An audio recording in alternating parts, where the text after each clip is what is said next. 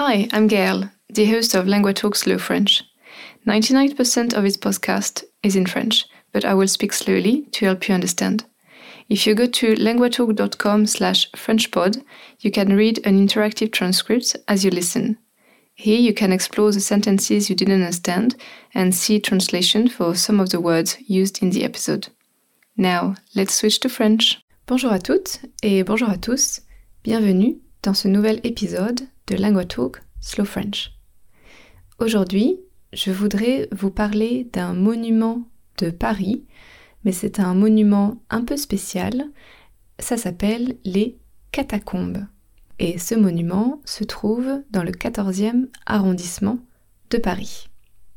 Today, I would like to talk about a monument you can visit in Paris, but it's a very special monument because it's not a typical building or something you can visit on the outside.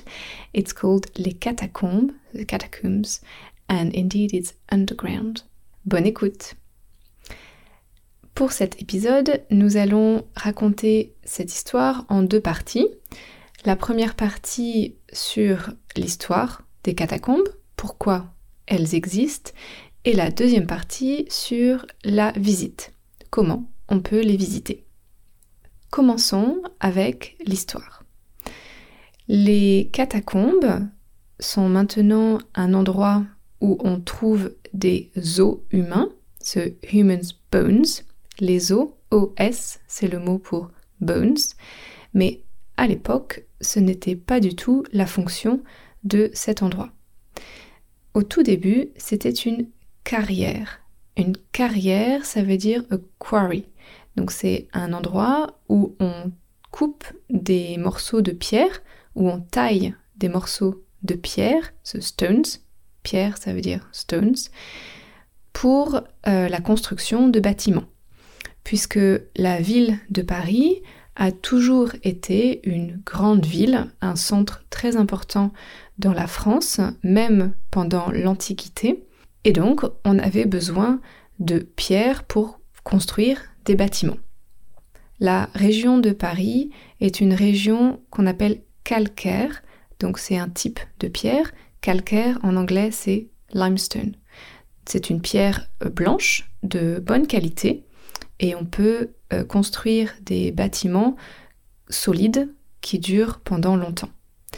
Ces carrières ont été exploitées, on a commencé à utiliser la pierre de ces carrières à l'époque de l'Antiquité, donc quand l'Empire romain était là.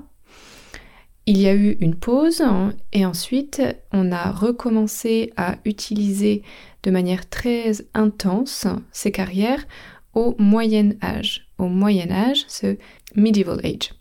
Puisque la ville de Paris euh, vraiment grandissait, grossissait, it was growing in size, et il y avait beaucoup de besoins pour de la bonne pierre pour construire des églises, par exemple, pour construire des maisons et pour construire des châteaux.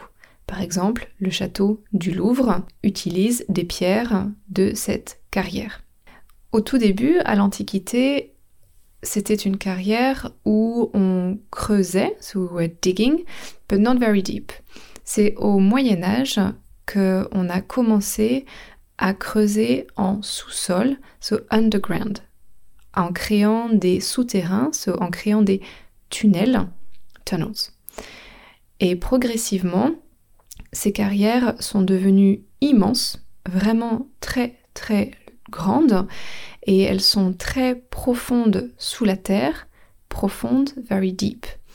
Malheureusement, il n'y avait pas beaucoup de régulation, il n'y avait pas beaucoup de contrôle et ces galeries, avec les années, avec les siècles, sont devenues dangereuses puisqu'elles n'étaient pas bien contrôlées et elles ont fragilisé, weakened, les rues qui étaient au-dessus. Et en 1776, 1776, eh bien, il y a donc toute une rue dans Paris qui s'est effondrée. The whole street collapsed in Paris. Parce que il y avait ces tunnels, il y avait ces galeries sous la terre et c'était euh, vraiment très dangereux. Donc, il y a eu une loi, a law that said no, no more. On a interdit euh, l'utilisation de ces galeries, donc à la fin du XVIIIe siècle, juste avant la Révolution française. Voilà pour la première utilisation, donc très ancienne, depuis l'Antiquité, et euh, c'était vraiment pour extraire, pour prendre des pierres calcaires, so limestone. Alors pourquoi maintenant on a des catacombes alors que initialement on avait une carrière? Eh bien, au XVIIIe siècle, il y avait un gros problème dans Paris, un problème d'hygiène et de salubrité, c'est-à-dire que la ville était très sale, very dirty, and dangerous for the health, really. Ce n'était pas salubre, et notamment à cause des cimetières. Les cimetières, ce sont les lieux à côté des églises pour enterrer les gens qui sont morts, so cemeteries, et les cimetières étaient trop pleins. They were full, really, really full. Euh, certains cimetières étaient utilisés depuis dix siècles. Dix siècles. Donc, il y avait juste trop de corps, too many corpses. Et donc, il fallait trouver une solution. Et la ville de Paris a eu une idée ingénieuse, une idée novatrice de déplacer, de transférer les os, les vieux os des cimetières de Paris dans les galeries de la carrière qui n'étaient plus utilisées. Parce qu'il y avait beaucoup de place maintenant dans ces galeries et personne ne les utilisait. Donc, progressivement, la ville de Paris a fait transférer, a déplacer des milliers et des milliers d'os. Donc ça a commencé en 1785 jusqu'en 1787, donc pendant deux ans, ça prend beaucoup de temps, pour transférer les os de trois cimetières principaux. Et ce qui est très intéressant, c'est que ils n'ont pas juste transféré et kind of filled up the holes and that was it. Non, ils ont décidé de organiser les os de manière artistique, de manière esthétique. Dès le début, so right from the beginning, dès le début, il y avait une idée de faire visiter les lieux, de rendre cet espace comme un espace en mémoire des gens et un espace de respect pour les morts. Et donc, euh, les os ont été organisés en fonction de est-ce que c'était un os pour le bras? Est-ce que c'était un os pour la jambe? Est-ce que c'était un crâne? Un crâne, ça veut dire a skull.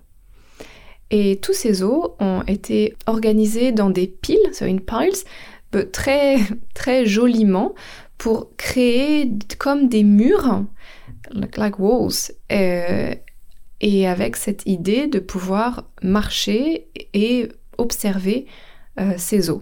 Mais vous imaginez que à l'époque, c'était un peu une idée euh, perturbante, disturbing, de déplacer des os, because there are the remains of dead people. Maybe that was a long time ago, but still.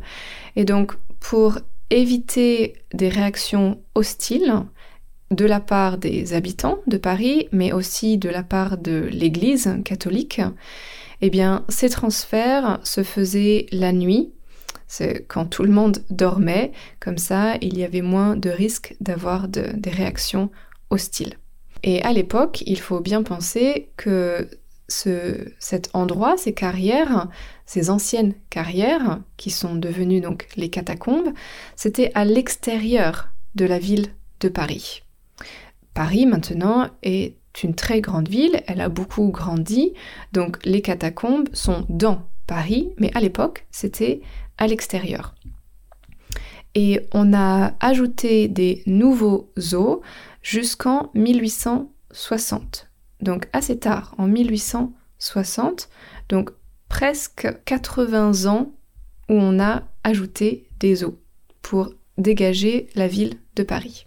Donc voilà pour son histoire. C'était d'abord une carrière, donc pour les pierres, et ensuite c'était, ce sont devenus des catacombes pour euh, libérer les cimetières de Paris et pour organiser les eaux dans un dernier lieu de repos et de mémoire. Parlons maintenant des visites, puisque dès le début, il y avait cette idée de pouvoir visiter, de pouvoir voir ces catacombes. Les premières visites ont eu lieu en 1809, 1809, seulement 20 ans après le transfert des eaux, donc c'est assez rapide, et dès le début, cela avait un très grand intérêt pour les Parisiens. C'était vraiment une, une, une, sortie, un moment euh, peut-être euh, en famille, mais c'était surtout la haute société, so the high society. Donc des gens, des, gens riches, des gens, euh, il faut voir, il y a des, des, dessins de cette époque. Ce sont des femmes avec de très belles robes, ce sont des hommes avec un costume, et ils vont sous terre, sous underground, pour voir des os humains. C'est un peu, un peu bizarre. Et il y a eu des très grandes personnalités qui sont venues, par exemple un roi de France, un roi d'Autriche. Donc vraiment, c'était une attraction, une activité très à la mode, very fashionable back then. Et si on regarde maintenant, les catacombes sont toujours ouvertes, on peut les visiter. Elles se trouvent dans le 14e arrondissement de Paris. Et hum, si vous voulez y aller, la visite prend une heure environ. attention, c'est sous-sol, donc underground. Euh, donc si vous êtes claustrophobe, claustrophobique, peut-être que ce n'est pas une bonne idée. Et pour aller sous la terre, c'est très profond, il y a plus de 20 mètres de profondeur, 20 mètres deep underground. Et ce qui est assez surprenant, c'est que la température est toujours la même. Il fait toujours 14 degrés Celsius dans les catacombes. Pendant l'été, pendant l'hiver, c'est toujours la même température. C'est une attraction très populaire, c'est un monument très populaire de Paris. Et donc, sur le site internet, le site officiel des catacombes, on vous suggère, on vous conseille de réserver votre billet en ligne avant. Sinon, il y a beaucoup, beaucoup d'attentes et vous n'êtes pas sûr de pouvoir rentrer. Donc c'est mieux de réserver en ligne. Et en général, il y a plus de 500 000 visiteurs par an. Plus de 500 000 visiteurs par an. Donc c'est vraiment populaire. Et une dernière partie qui est un peu moins connue et que vous ne trouverez pas sur le site officiel des catacombes, je vais vous parler des catacombes illégales. The illegal part of it. So they are wrongly called catacombs because actually it's the, the rest of all those underground tunnels that were digged for the quarry. Ils sont fermés au public.